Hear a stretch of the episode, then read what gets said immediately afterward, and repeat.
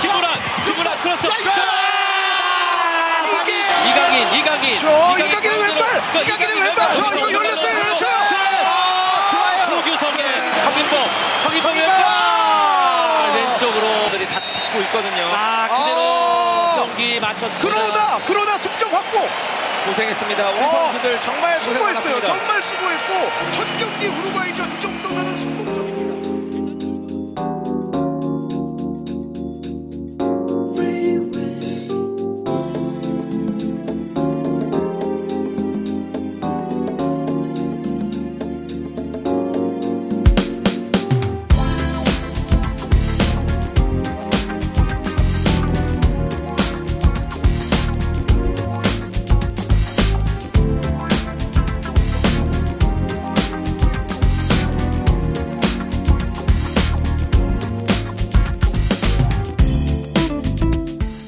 해보기 전엔 알 수 없는 것이 있습니다.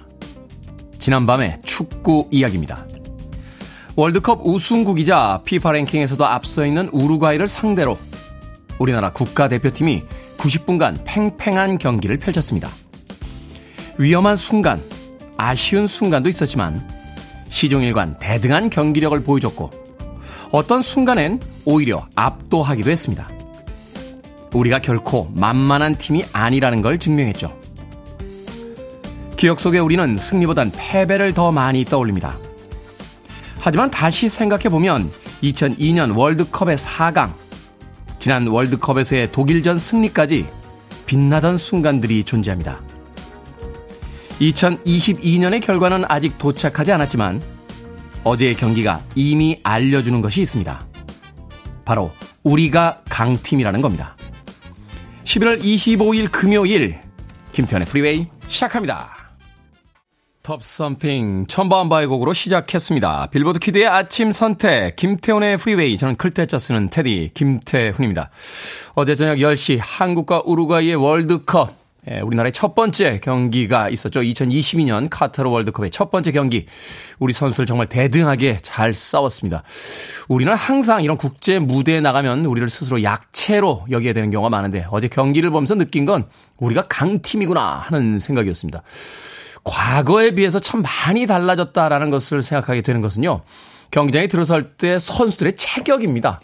아마도 예전 우리나라의 어떤 축구 경기를 오래전부터 봐오신 분들은 기억을 하실 거예요.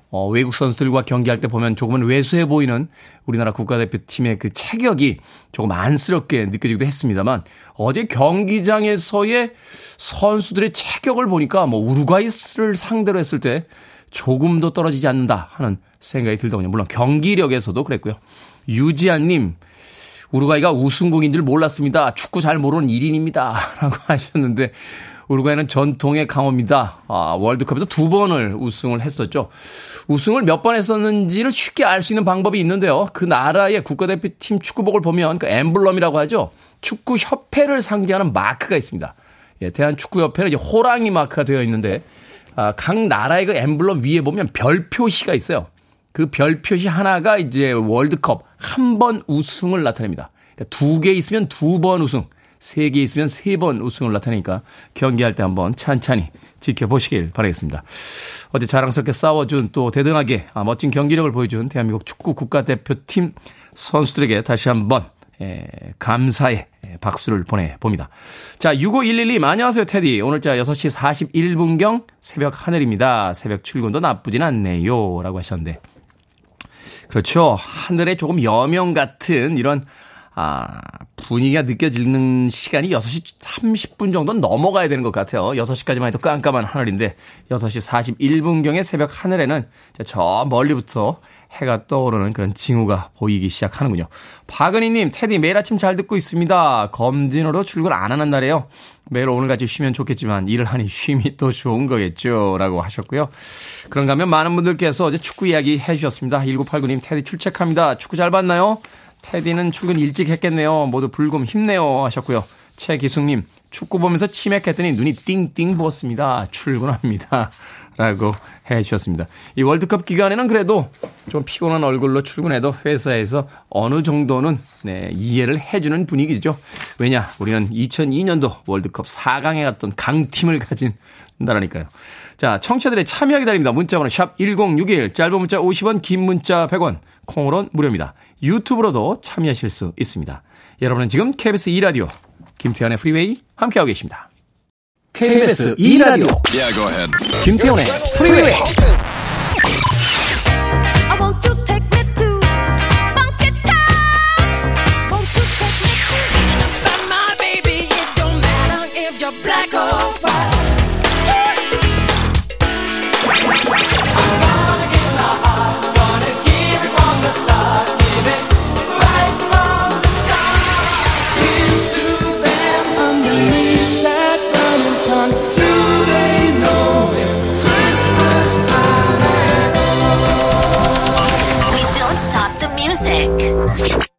Fifth Dimension의 Last Night I Didn't Get to Sleep at All 듣고 왔습니다. 6958님, 테디 좋은 아침입니다. 혹시 어제 축구 스코어 맞춘 사람 있나요? 궁금해서요. 저는 3대2라고 했는데 진 것보단 좋지만 너무 아쉽습니다. 라고 하셨고요. 김은님께서 0대0을 예상한 분은 별로 많지 않을 듯. 김지연님, 전 사실 0대0을 예상했으나 그래도 이기는 쪽으로 걸었습니다. 포르투갈 가나전을 맞춰봐야겠습니다. 라고 하셨습니다. 사실은 저희 스탭들도요, 스코어 맞추기 게임을 했습니다. 아무도 못 맞췄습니다. 아무도. 무승부를 예상한 건 이제 이소연 작가고 제가 있었는데, 무승부까지 승패는 맞췄습니다만, 스코어는 맞추지를 못했습니다. 그런데요, 어제 김태현의 프리웨이 방송에서 우리나라와 우루과이의 월드컵 경기 이벤트, 스코어 맞추기 이벤트 진행을 했었죠. 그래서 여러분들에게 예상 스코어를 받았는데, 정말 많은 분들이 참여를 해주셨습니다. 그런데 그 분들 중에서 딱 4분이 맞춰주셨어요. 프리웨이의 노스트라다무스, 일명 문어 파울이라고 불릴 수 있는 7396님, 그리고 아이디 걸어서 하늘까지님, 9517님, 0408님, 이렇게 4분이 0대0 무승부 정확하게 스코어까지 맞춰주셨습니다. 원래 치킨과 콜라 세트를 보내드린다라고 했었는데, 예상하기 힘든 스코어를 그것도 아주 많은 분들이 응모하셨는데 4분밖에 못 맞췄기 때문에 저희가 치킨, 콜라에 피자까지 얹어서 종합 선물 세트로 보내드립니다. 다시 한번 축하드립니다. 네. 아, 대단합니다. 걸어서 하늘까지님은 이름과 아이디를 방송 중에 다시 한번 보내주셔야 저희들이 모바일 쿠폰을 보내드릴 수 있습니다. 문자번호 샵 1061, 짧은 문자 50원, 긴 문자 100원입니다.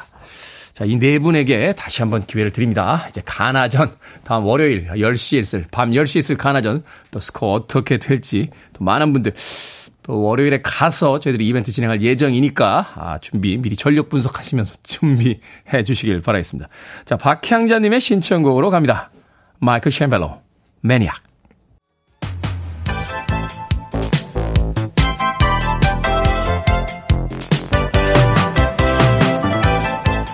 이 시각 뉴스를 깔끔하게 정리해드립니다. 뉴스브리핑 캔디 전희연 시사평가와 함께합니다. 안녕하세요. 안녕하세요. 캔디 전희연입니다. 어제 카타르 월드컵에서 우리나라의 첫 경기가 이제 펼쳐졌습니다. 우루과이전 0대0 무승부였습니다. 예, 무승부였지만 참 잘 싸웠다, 이런 평가가 많이 나오고 있죠. 우리 축구 대표팀 우루과이와의 첫 경기에서 무승부를 거두며 승점 1점을 따냈습니다. 자, 파울로 벤투 감독이 이끄는 대표팀이 24일 카타르 알라이안의 에듀케이션 시티 스타디움에서 열린 2022 카타르 월드컵 조별리그 H조 1차전에서 우루과이와 실력을 겨눴는데, 많은 분들이 야, 정말 우리 축구팀 실력 좋다라는 말을 할 수밖에 없는 모습이 보였습니다. 그러니까 같은 무승부라도요, 이게 뭐 간신히 무승부를 이뤘다 이런 느낌이 아니라, 어젠 정말 점유율이라든지 그 경기력에 있어서 거의 거의가 아니라 대등하게 싸웠어요. 테디님 지금 기분이 확 좋아지시죠? 기분이 좋더라고요. 예. 이제 대표팀이 전반 34분 이때 뭐 주택가 곳곳에서 와 소리가 났었죠. 결정적인 득점 기회를 잡았지만 아쉽게 놓쳤습니다. 또 우루과이가 반격에 나서면서 접전이 펼쳐지기도 했는데 우루과이 슈팅 두 차례 골대를 맞고 나가기도 했습니다. 어쨌든 우루과이 공격 잘 막아냈고요. 또 하나 관심 끄는 인물 손흥민 선수. 네. 요즘 마스크 쓰고 나서 캡틴 조로라고도 불리는데 안면 보호대 착용하고 90분 풀타임을 모두 뛰었습니다. 경기가 끝나고 나서 손흥민 선수 좀 다소 아쉬운 모습으로 방송 인터뷰를 했어요. 비겨서 아쉬움이 많다 하면서 그런데 두 경기가 더 있으니 좋은 모습을 보여드리겠다라고 했고 또 팬들에게 정말 이 응원해 주신 거에 대한 감사 인사를 놓치지 않았습니다. 손흥민 선수 참 세계적인 선수라는 걸 다시 한번 깨닫게 되는 게 경기 끝나고 나니까 정말 유럽의 그 쟁쟁한 선수들이 와서 너무 그 친한 척하는 거예요. 제가 아, 참 대단한 클래스에 올라갔구나 하는 생각을 했습니다. 청취자 여러분 지금 테디님의 눈이 반짝반짝 빛나고 있습니다. 예, 우리나라 대표팀 참 잘했죠. 자, 28일 밤 10시에는 가나와 12월 3일 오전 0시에는 포르투갈과 조별리그 2, 3차전을 이어가게 됩니다. 그리고 어제 광화문 거리 응원, 자 붉은 악마를 중심으로 모였는데 서울시와 경찰에 따르면 약 2만 6천 명이 모였다고 하죠. 여러 가지 좀 우려가 제기되기도 했는데 다행히 안전하게 응원이 진행되었습니다. 네, 무엇보다 경기에 좋은 성적도 중요합니다만 응원하시는 분들의 또 안전 최우선으로 생각을 해야 될 것 같습니다. 자, 10월 29일 이태원 참사에 대한 국정조사 계획서가 어제 국회 본회의를 통과했다고요. 조사 대상 기관에 대검찰청을 포함시킬지 말지 여야 간 대립이 있었습니다. 예, 사실 이 오전 오후만 해도 혹시 이러다가 잘 안 되는 거 아니냐는 우려가 제기가 됐습니다. 국민의힘 의원들이 참석하지 않아서 첫 회의부터 이 국조특위가 파행이 되게 됐었는데 핵심 쟁점은 대검찰청이 조사 대상에 포함된 것에 대해서 여러 가지 좀 논란이 제기된 것으로 보입니다. 결국 여야가 대검찰청 내에 마약 관련 부서만 조사하기로 최종 합의를 했고요. 어제 본회의를 열어 국정조사 계획서 가결 처리됐다라는 소식 전해드립니다. 조사 대상 대통령실의 국정상황실, 행정안전부, 또 말씀드린 대검찰청의 마약 관련 부서, 행안부, 서울시 등입니다. 국민의힘에서는 이제 당리당략 정쟁으로 흘러가서는 안 된다라고 국정조사의 이 의미에 대해서도 부여하지만 이게 강조가 있고 민주당은 정부 여당의 성실한 참여를 강조하고 있습니다. 우리가 이제 즐거운 일을 많이 전해드릴 때도 저도 마음이 가볍습니다만 또 이렇게 국정조사에 대한 소식은 기쁘다고만은 할 수 없는 소식이지만 의미 있는 소식이죠. 앞으로 또 유족들의 마음을 풀어줄 수 있는 여러 가지 정부의 대책이나 조사 진행이 되었으면 합니다. 네, 어떤 사안에 대해서는 투명하게 조사가 이루어져야 될 것 같고 그 조사에 대한 책임이 또 분명히 있어야 될 것 같습니다. 자, 성전환자와 관련해서 대법원이 의미 있는 판결을 내렸다고요? 예, 성전환자가 저의 이 법적인 성별, 즉 예를 들면 가족관계 등록부에 있는 성별을 난 예전에 남성이었지만 여성으로 바꿔주세요. 혹은 여성에서 남성으로 바꿔주세요. 이 과정이 굉장히 힘듭니다. 네. 그래서 성소수자들이 이 부분에 대해서 굉장히 오랫동안 제도 개선을 요구해 왔는데 이런 가운데 미성년 자녀가 있다는 이유만으로 성전환자의 성별 정정 신청을 무조건 거부해서는 안 된다는 대법원 전원합의체 결정이 나와서 주목이 되고 있습니다. 구체적인 내용을 좀 살펴보면은요. 남성 A씨가 10년 전쯤 결혼해서 2명의 자녀를 둔 상황이었습니다. 근데 계속 성 정체성의 혼란을 겪었고요. 5년 정도 결혼 생활을 했지만 결국은 아내와 이혼을 했고 외국에서 성전환 수술을 받았습니다. 이후에 A씨가 자신의 가족관계 등록부 성별을 남성에서 여성으로 바꿔달라고 신청을 했는데 법원 1심, 2심 모두 받아들이지 않았습니다. 혼인 중이거나 미성년 자녀가 있을 때는 자녀에게 줄 부정적 영향을 고려해서 성별 정정을 허용할 수 없다는 내용인데 쉽게 말하면 아버지가 갑자기 여성이 된다면 즉 가족관계 등록부의 성별을 바꾼다면 자녀들이 특히 미성년 자녀가 정신적 혼란을 겪거나 충격을 받을 수 있다라는 점에 더 초점을 맞췄던 것이 1심, 2심 판결인 것으로 보입니다. 하지만 11년 만에 이 판결이 뒤집어진 건데요. 대법원에서는 미성년 자녀가 있다는 사실만으로 성별 정정을 무조건 막아서는 안 된다라고 했습니다. 즉 성별 정정이 이루어진다고 해도 성전환자의 실제 상황을 공적 서류로 반영하는 것일 뿐이다.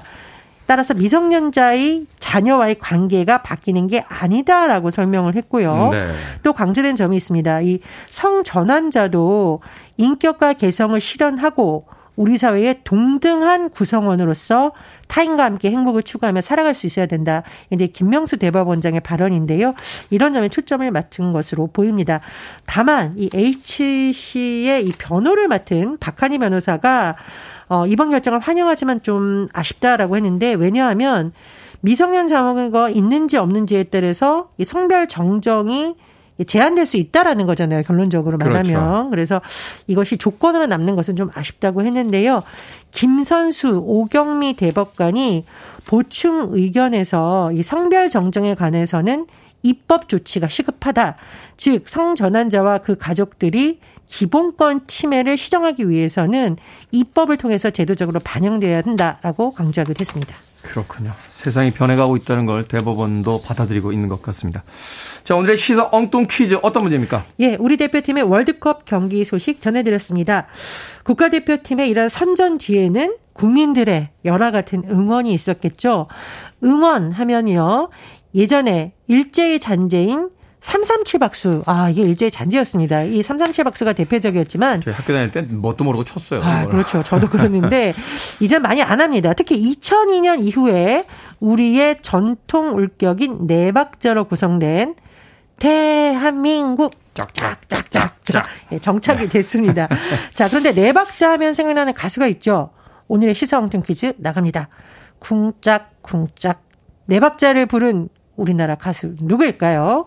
제이 가이스 밴드의 센터폴드라는 곡의 모티브가 된 해뜰 날을 부르게 됐습니다. 보기 드립니다. 잘 들어보세요.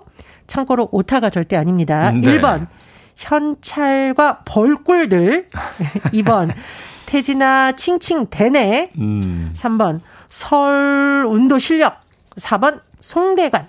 자, 정답 아시는 분들은 지금 보내주시면 됩니다. 재미있는 오답 포함해서 모두 10분에게 아메리카노 쿠폰 보내드립니다.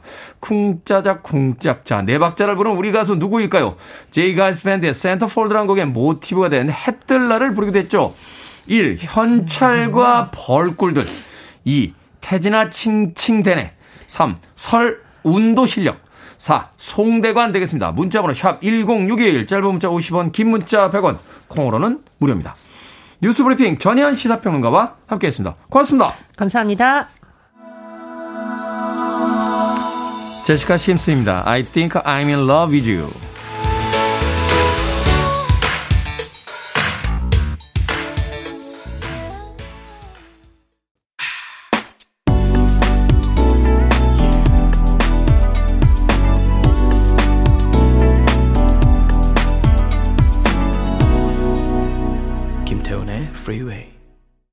크리스마스까지 딱 한 달 남았습니다. 한 달 후면 이제 2022년의 크리스마스를 맞게 됩니다. 1984년 바로 오늘 이 곡이 녹음된 날이라고 하더군요. 밴드에이드의 Do They Know It's Christmas 듣고 왔습니다. 자, 오늘의 시사 엉뚱 퀴즈. 쿵짜자 쿵짜. 자, 네 박자를 부른 우리나라의 가수는 누구일까요? 정답은 4번 송대관이었습니다. 송대관.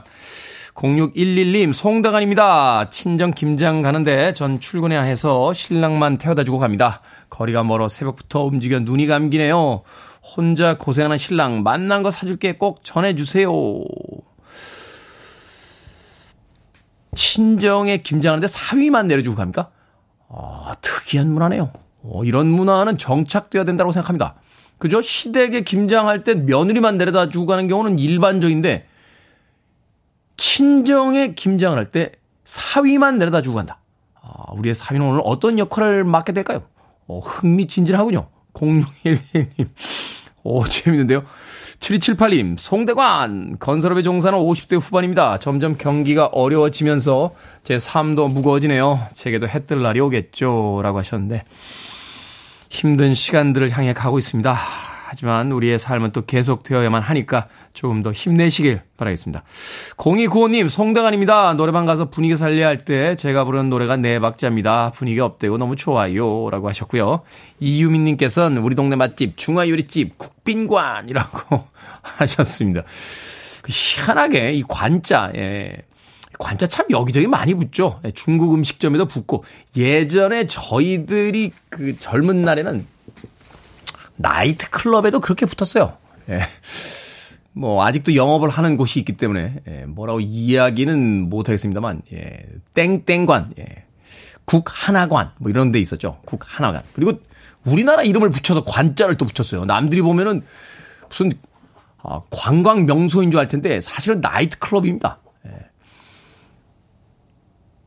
백악관도 있었어요. 예. 왜 백악관이 도대체 나이트클럽의 이름이 됐는지는 알 수가 없습니다만 하여튼 예. 관자 붙는 이름을 갖다가 예. 나이트클럽의 이름으로 쓰던 그런 전통이 이걸 전통이라고 봐야 되나요? 어찌됐건 국빈관까지 재미있는 오답까지 보내주셨습니다. 자, 방금 소개해드린 분들 포함해서 모두 10분에게 아메리카노 쿠폰 보내드립니다. 당첨자 명단 방송이 끝난 후에 김태현의 프리웨이 홈페이지에서 확인할 수 있습니다. 콩으로 당첨이 되신 분들은 방송 중에 이름과 아이디 문자 알려주시면 모바일 쿠폰 보내드리겠습니다. 문자 번호는 샵1061, 짧은 문자 50원, 긴 문자 100원입니다. 자, 2606님께서 신청하셨습니다. 앤디 윌리엄스, 해피 하트.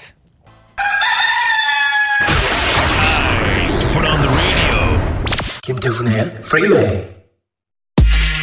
Are you ready?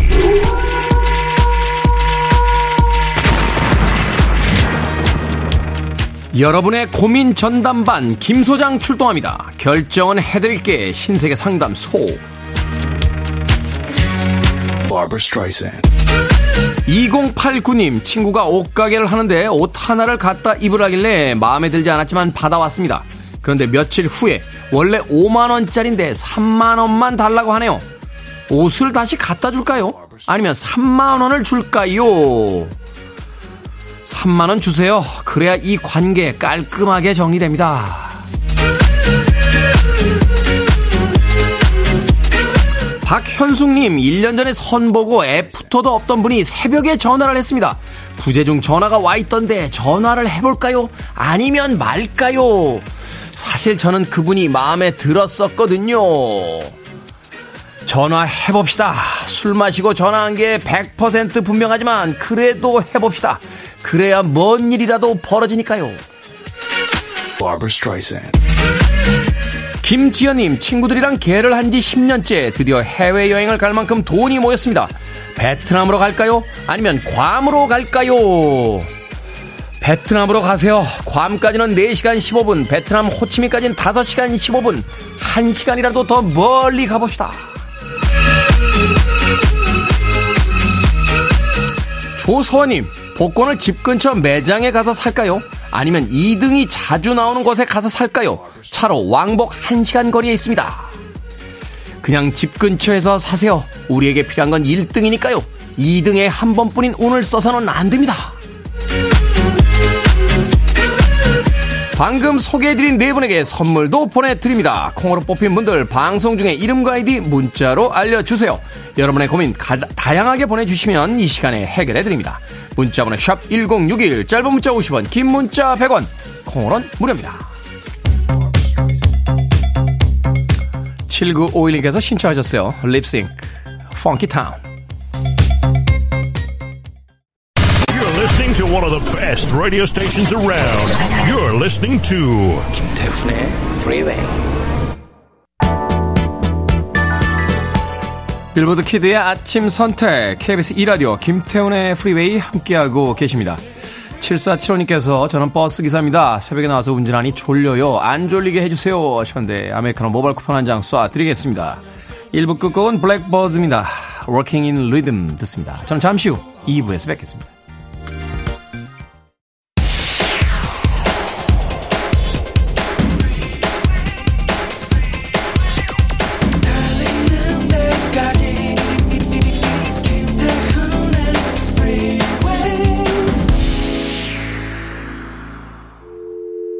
I need your arms around me. I need to feel your touch.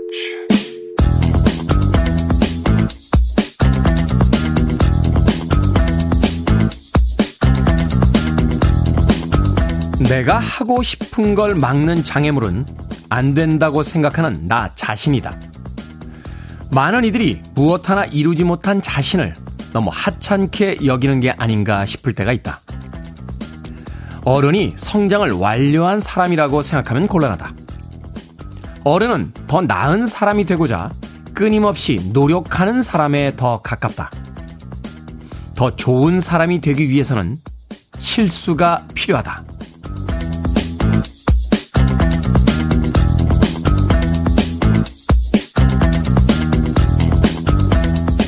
뭐든 읽어주는 남자, 오늘은 청취자 김은환님이 보내주신 정은길 작가의 책 나에게 더 잘해주고 싶다 중 일부를 읽어드렸습니다.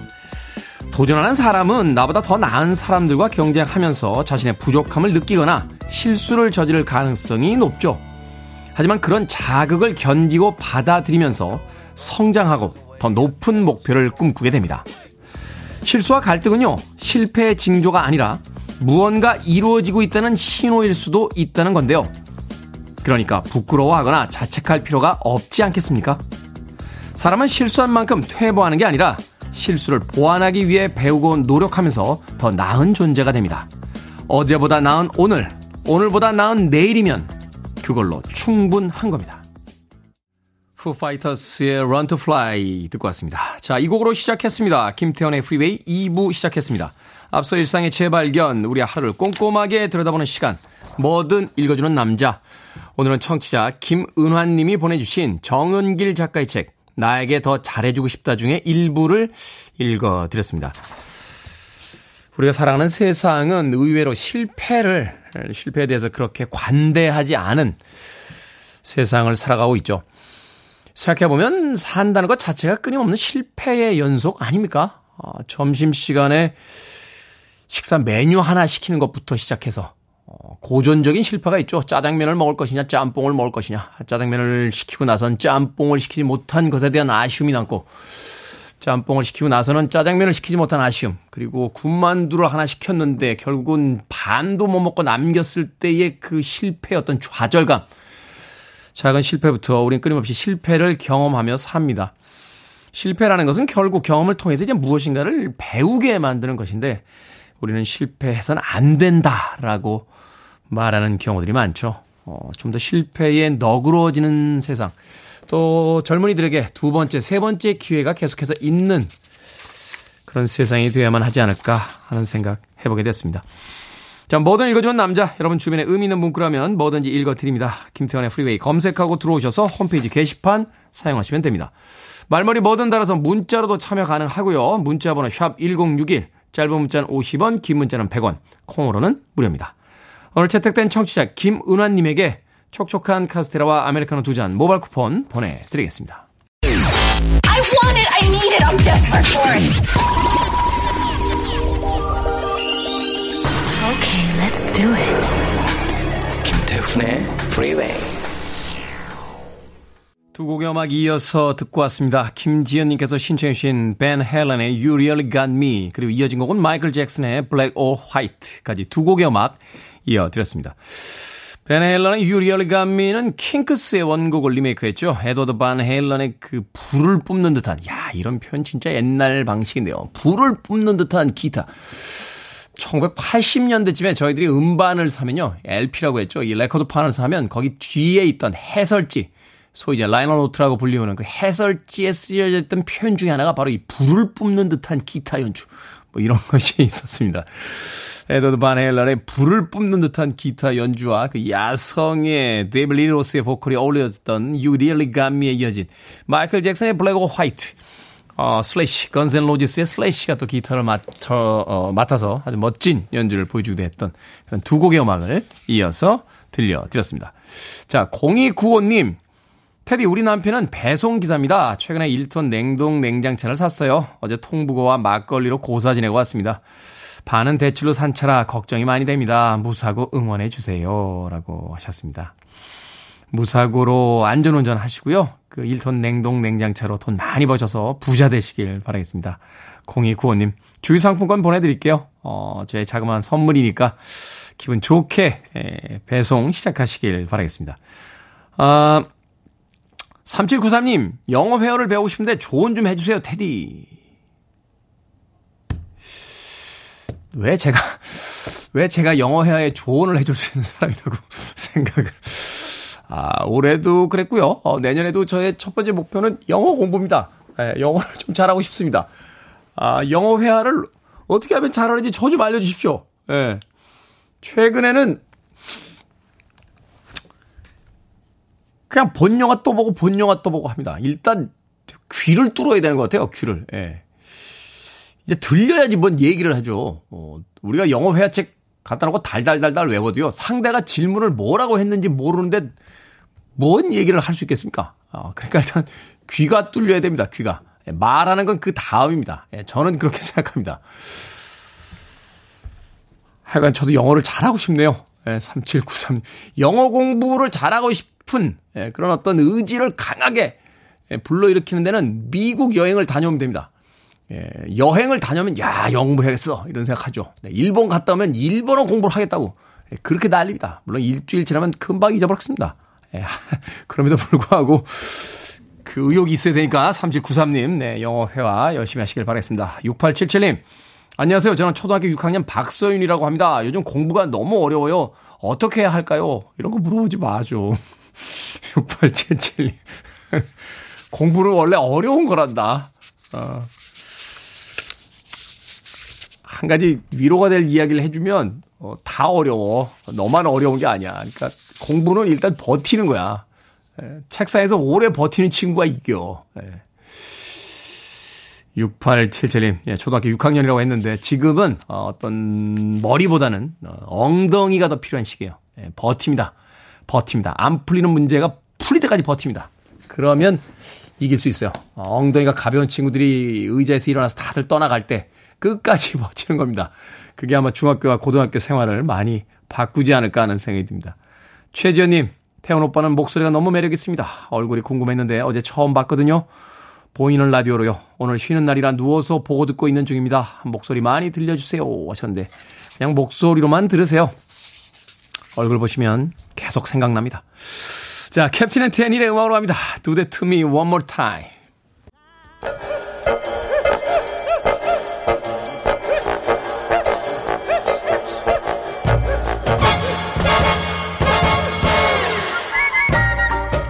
온라인 세상 속 촌철살인 해악과 위트가 돋보이는 댓글들을 골라봤습니다. 댓글로 본 세상.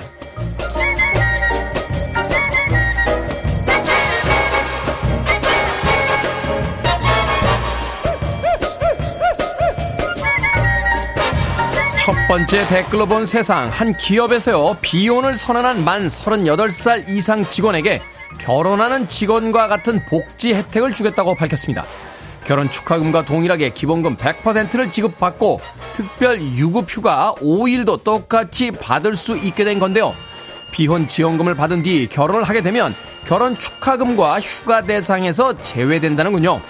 이런 결정을 한 건 사회 변화에 대응하고 개인의 가치관을 존중하기 위해서라는데요. 여기에 달린 댓글들입니다. LS님, 결혼한 사람한테만 주던 복지 혜택을 결혼 안 한 사람에게도 공평하게 주겠다는 거네요. 세상이 변하고 있는 게 느껴져요. F님, 외국에선요, 흡연자들 담배 피러 나가는 시간 고려해서 비흡연자에게 유급 휴가 주는 회사도 있더라고요. 흡연자가 금연해도 휴가를 받을 수 있다네요. 비혼 직원에게 결혼하는 직원만큼의 혜택을 준다니 환영할 만한데요. 가끔 이걸 잘못 해석해서 결혼하는 직원에게 주던 혜택을 비혼 직원에게처럼 안 주시는 회사도 있더라고요.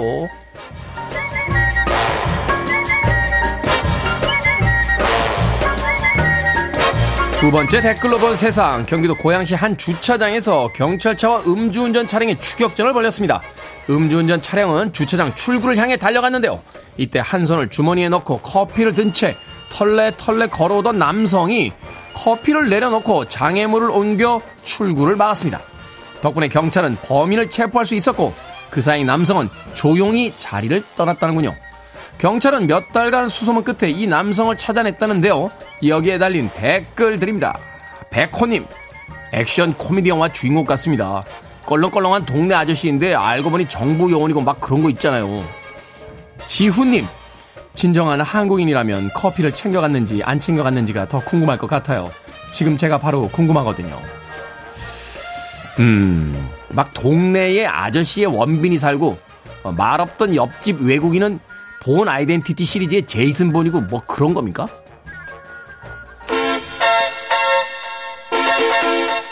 런던 보이스입니다. I'm gonna give my heart. Free your mind. I want to break free. Are you free? I'm free. So let the freeway go out on the freeway. Freeway.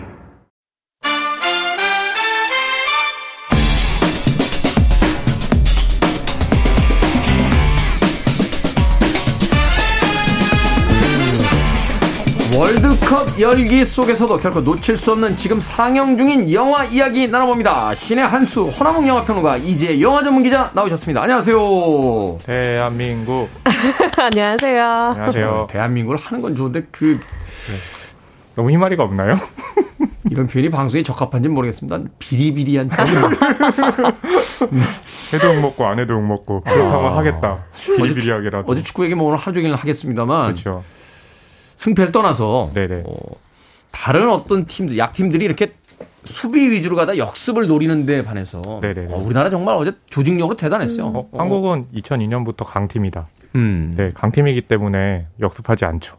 그렇죠. 우리가 점유율을 높이 가져가죠. 우리가 강팀이죠. 그렇죠. 우리가 강팀이야. 네.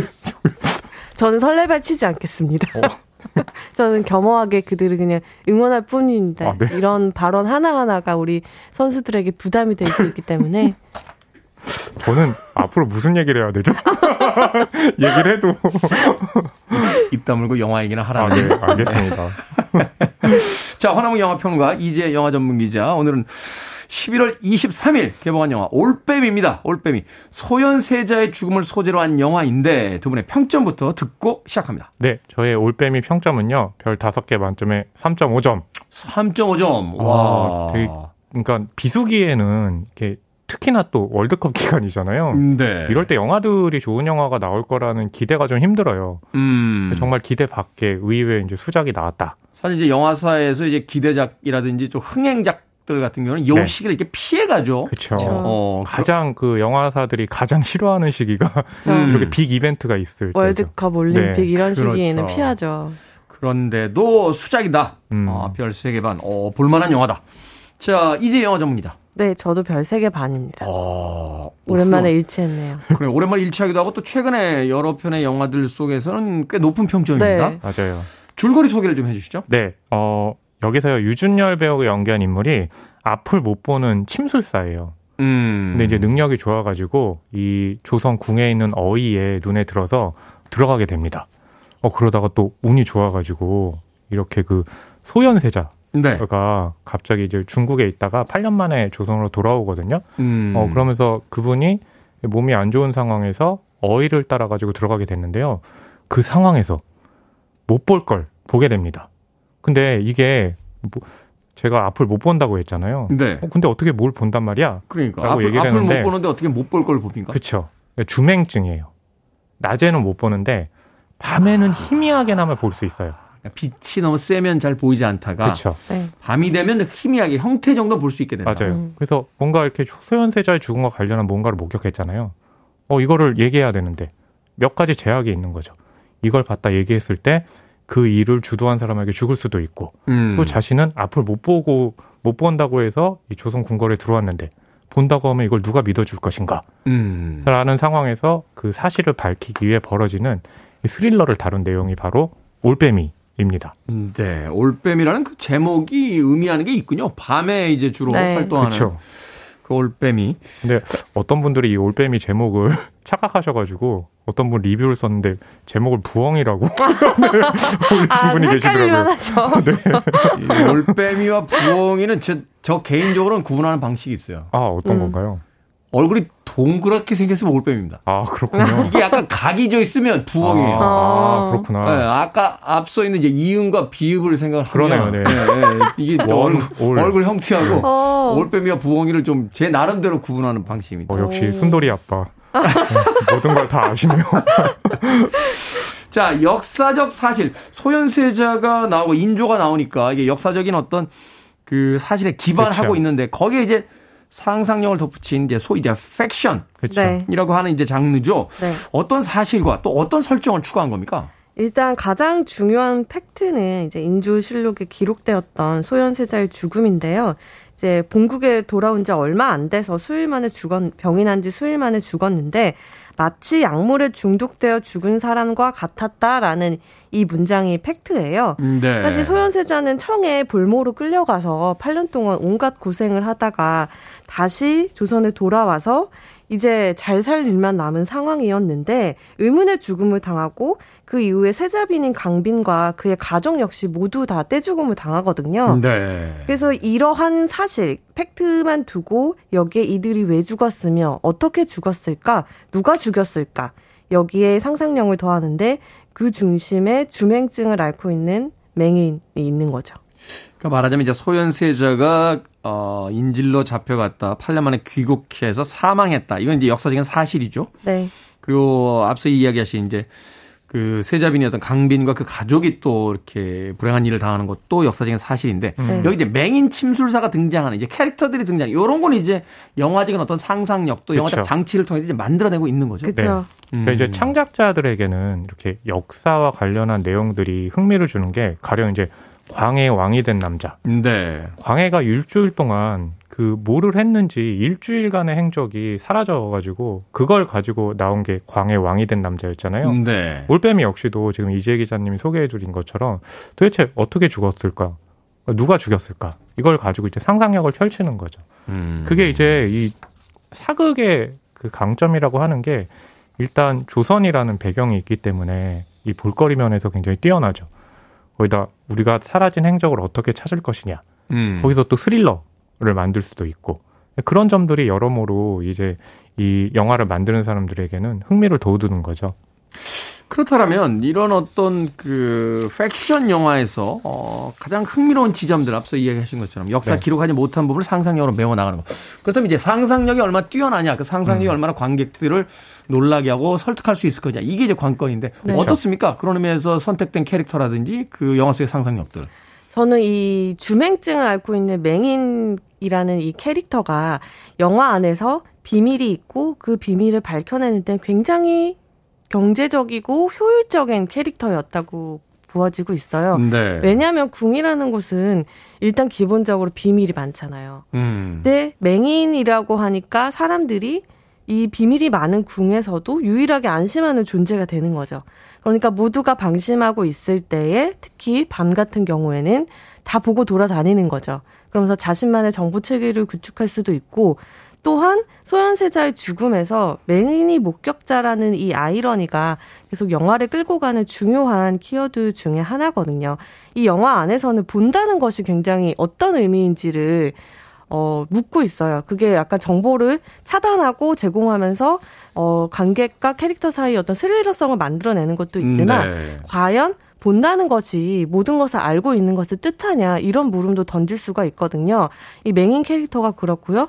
또 인조라는 왕이면 얼마나 모든 것을 보고 모든 것을 알고 있겠어요. 하지만 자신의 한치 앞도 잘 모르고 자신의 자식을 끊임없이 의심하게 되는 보고 있지만 사실 아무것도 잘 보지 못하는 그런 상태이거든요. 그러한 대비들이 이 영화의 스릴러성뿐만이 아니라 영화가 계속 관객들에게 질문을 하게 되는 거죠. 본다는 것이 무엇일까요? 그렇군요. 말하자면 이제 주인공 캐릭터가 어떤 그 이 핸디캡, 말하자면 이제 약점을 가진 인물로서 등장함으로써 그 한계 상황 속에서 문제를 어떻게 풀어가고 또한 그 이 일들을 이제 해결해 가는가. 거기서는 어떤 쾌감들 그리고 막상 보지 못하는 사람은 보고 있는데 볼 수 있는 사람은 보지 못하는 이 아이러니 속에서 등장하는 어떤 여러 가지 질문들 이런 것들이 이제 영화의 어떤 완성도에 일조를 하고 있다라고. 네. 이 영화가 이제 실제로 이 영화의 그 설정 자체가 새로운 건 아니죠. 왜냐하면 예전에 이제 무언의 목격자라는 작품 국내에서도 큰 인기를 모았는데요. 어둠 속에 벨이 울릴 때. 그렇죠, 맞아요. 뭐 그런 것처럼 그러니까 뭐냐면 보지 못하는 경우에 어떻게 그 사건을 해결할 것인가. 근데 좋은 스릴러는요. 항상 한계 상황을 설정해 놓고요. 그 한계 상황을 어떻게 돌파할지를 보여줘요. 그러니까 가령 앞을 못 본다고 했을 때 우리는 야, 앞을 못 보는데 그럼 도대체 어떻게 목격을 하는 거야? 라고 하는데 여기서는 주맹증이라는 새로운 설정을 가져오잖아요. 네. 그러니까 그렇게 새로운 돌파구를 마련한다는 게 좋은 스릴러의 가장 그 중요한 지점인 거죠. 그렇군요. 자, 음악 한 곡 듣고 와서 계속해서 영화 이야기 나눠보도록 하겠습니다. 뭐 올빼미라는 영화 제목을 보면서 이 곡 바로 떠올렸습니다. Little River Band, The Night Hours. Little River Band의 The Night Hours 듣고 왔습니다. 밤에 일하는 사람들을 이르는 명칭이었죠. 자, 빌보드 키드의 아침 선택, KBS 2라디오, 김태원의 프리웨이, 신의 한수, 허남몽 영화평론가, 이지혜 영화 전문기자와 함께 영화 올빼미 이야기 나눠보겠습니다. 자, 이 영화 이제 제작에 들어간다라고 했을 때 가장 화제가 됐던 게 유해진 배우가 데뷔 25년 만에 왕 역할을 처음으로 맡았다라고 해서 화제가 됐습니다. 이 배우들의 연기와 함께 연출에 대한 부분 좀 설명을 해 주시죠. 네, 그 배우 이제 안태진 감독인데요. 왕의 남자 조감독 출신이에요. 네. 예, 그러다 보니까 이제 그 당시에 유해진 배우도 왕의 남자에 출연했었잖아요. 그렇죠. 그땐 굉장히 지위가 낮았잖아요. 광대였죠. 네. 보니까 감독도 그렇고 유해진 배우도 그렇고 이제 그 왕의 남자 이후에 이 영화에서 만났는데 다들 신분이 높아졌습니다. 그러네요. 조감독에서 감독으로, 천민에서 왕으로. 네. 네. 배우들 특히 이제 감독의 연출력이라고 할 때 우리가 또 하나 꼽는 게 기존의 배우가 갖는 이미지를 잘 활용하는 것도 좋지만 그 배우가 가지고 있지 않은 것처럼 보이는 이미지를 또 어떻게 가져오느냐가 굉장히 중요하잖아요. 네. 네, 그런 점에서 이제 우리가 유해진 배우가 인조 왕 역할을 맡았다고 했을 때 왕 역할도 중요하지만 인조가 갖고 있는 어떤 우리가 알고 있는 부정적인 부분들이 있잖아요. 그러니까 일종의 좀 악역 같은 느낌 같은 것들을 유해진 배우가 음파했던 배우가 어떻게 그걸 소화할까. 그런 점도 또 이 영화가 우리가 어떻게 볼 수 있냐라고 했을 때 관전 포인트 중에 하나가 되는 거죠. 사실 이제 그런 것들이 쾌감을 주잖아요. 그렇죠. 어떤 전형적인 어떤 캐릭터의 그 역할을 우리가 매칭시킬 수 있는 배우가 하는 것보다는 전혀 이 배우가 이런 역할을? 그쵸. 이라고 했는데 거기서 어떤 전복적인 이미지들이 계속 맞아요. 등장을 했을 때 얻게 된 영화적 어떤 쾌감 같은 게 있는데. 의외성. 근데 유해진 배우 같은 경우에는 사실 최근에는 예능으로 너무 친숙해져서 그를 떠올리면 이렇게 웃고 있고 이렇게 한층 유해진 얼굴? 이런 느낌들만 생각이 나는데. 주로 섬에서 낚시하시는 모습. 네. 근데 사실 유해진 배우는 광기 어린 역할이나 에너지도 잘 소화하는 배우라는 걸 이미 증명한 배우잖아요. 이끼 같은 작품에서 무시무시하잖아요. 이끼에서의 그 광기가 이 영화에서도 고스란히 드러나는 순간들이 있는데요. 저는 이 인조 캐릭터를 굉장히 흥미롭게 한 부분이 트라우마인 것 같아요. 이 인조라는 인물은 사실 우리나라 조선왕조 500년에서 유일하게 그 적에게 항복했던 왕이잖아요. 네. 그리고 이렇게 지금까지도 그렇게 사랑받지 못하는 왕, 뭐 인조나 선조 중에 한 명인데 인조의 이 삼전도 굴욕을 트라우마로 이제 여기고 캐릭터도 그렇고 유해진 씨도 그렇게 연기를 하고 있거든요. 네. 그렇기 때문에 이제 청과의 중재자인 자신의 아들이 굉장히 눈에 가시이고 볼 때마다 트라우마가 건드려지는 거죠. 그래서 이 사람이 그냥 무조건적으로 난폭하고 폭군이 아니라 이 사람의 그 분노와 그 억울함의 기저에는 트라우마가 깔려 있다라는 것을 이제 영화 안에서 잘 보여주고 있죠. 평면적인 악인으로 나오는 게 아니라 어떤 깊은 어떤 트라우마를 어떤 방식으로 이제 표출하는지 그것을 아주 놀라운 연기력으로 이제 보여주고 있다. 네. 자, 인상적이었던 장면 짧게 하나씩만 얘기해 주십시오. 여기에 이제 그 내의원 중에 한 명이 만식이라는 인물인데요. 박명훈 배우가 연기했어요. 이 배우가 처음에 이제 그 유준열 배우가 연기한 침수사가 들어왔을 때 그 어깨를 잡고 안내를 해줘요. 근데 그게 이 영화의 첫 그 촬영 날이었거든요. 네. 그때 슬레이트를 친 사람이 누구냐면 이준익 감독이에요. 그러니까 자신의 조감독 출신 안태진 감독이 나온다고 하니까 첫 장면을 그렇게 해준 거거든요. 그게 굉장히 상징적인 거죠. 그러니까 이준익 감독의 조감독 출신인데 이준익 감독이 이렇게 같이 하다가 영화를 만든다고 하니까 슬레이트를 쳐준다. 그래서 그 장면을 좀 이렇게 재밌게 좀 읽을 수 있을 것 같아서 좀 그 장면을 골랐습니다. 네, 뭐 영화 내적인 이야기는 아닙니다만 영화 외적인 이야기로서 흥미로웠습니다. 네. 저는 아까 인조 캐릭터를 말씀드렸는데 유해진 배우가 연기하는 방식이 굉장히 흥미롭게 드러났던 장면이 어떠한 감춰뒀던 비밀이 드러나는 순간에 이 왕이 그냥 왕이 아니라 어떤 뭐 저작거래 협작꾼 같은 모습을 보여줘요. 갑자기 왕위에서 이제 권위가 싹 사라지면서. 네, 그 모습이 굉장히 충격적이고 스무스하게 이루어지다 보니까 굉장히 스릴러성이 고조되는 와중에 인조가 자신의 본 모습을 드러내거든요. 이때 유해진 배우의 연기력을 확인하실 수 있습니다. 이런 이야기를 듣고 싶었던 거예요. 그렇죠. 슬레이트를 이준익 감독이 쳤다는 얘기가. 아니 제가 이렇게 또 잘 깔아주니까 살잖아요. 네, 잘 살았습니다. 자, 한 줄 평 듣겠습니다. 네, 저의 한 줄 평은요. 비수기에 만나는 의외의 수작입니다. 항상 의외의. 이런 비수기에는 이런 재미가 좀 있어야 되거든요. 예, 그걸 주는 게 올빼미라는 영화였죠. 네. 좋죠. 허남웅 영화 평론가는 네. 처음부터 기대도 안 했던 작품입니다. 뭐 이렇게 지금 이야기를 고백을 해주신 것 같아요. 저도 좀 칭찬 좀 해주세요. 비수기에 만나게 되는 의외의 수작. 네. 네. 자, 이제 영화 해보자. 상상력, 미술, 캐릭터, 사극의 꼭지점을 잘 이은 삼각형으로 하겠습니다. 바로 이런 이야기를 듣고 싶어요. 너무 수식만 많고 본질을 깨툴지 못하고 있어요. 저 한 줄 평은. 어쨌든 두 분의 평론가께서 네. 이번 주말에 볼만한 영화야. 극장에 한번 꼭 찾아가서 봐도 괜찮은 영화였다고 네, 재밌더라고요. 평을 해주셔서 기분이 좋아졌습니다. 자, 신의 한수 오늘은 영화 올빼미에 대해서 허남웅 영화평론가 이제 영화 전문기자와 이야기 나눠봤습니다. 고맙습니다. 감사합니다. 감사합니다.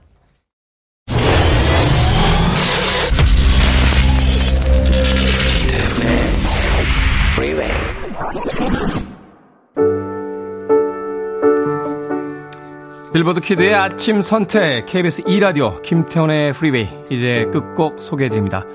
9586님께서 신청해 주신 에미만의 Wise Up 듣습니다. 편안한 하루 보내십시오. 전 내일 아침 7시에 돌아오겠습니다. 고맙습니다.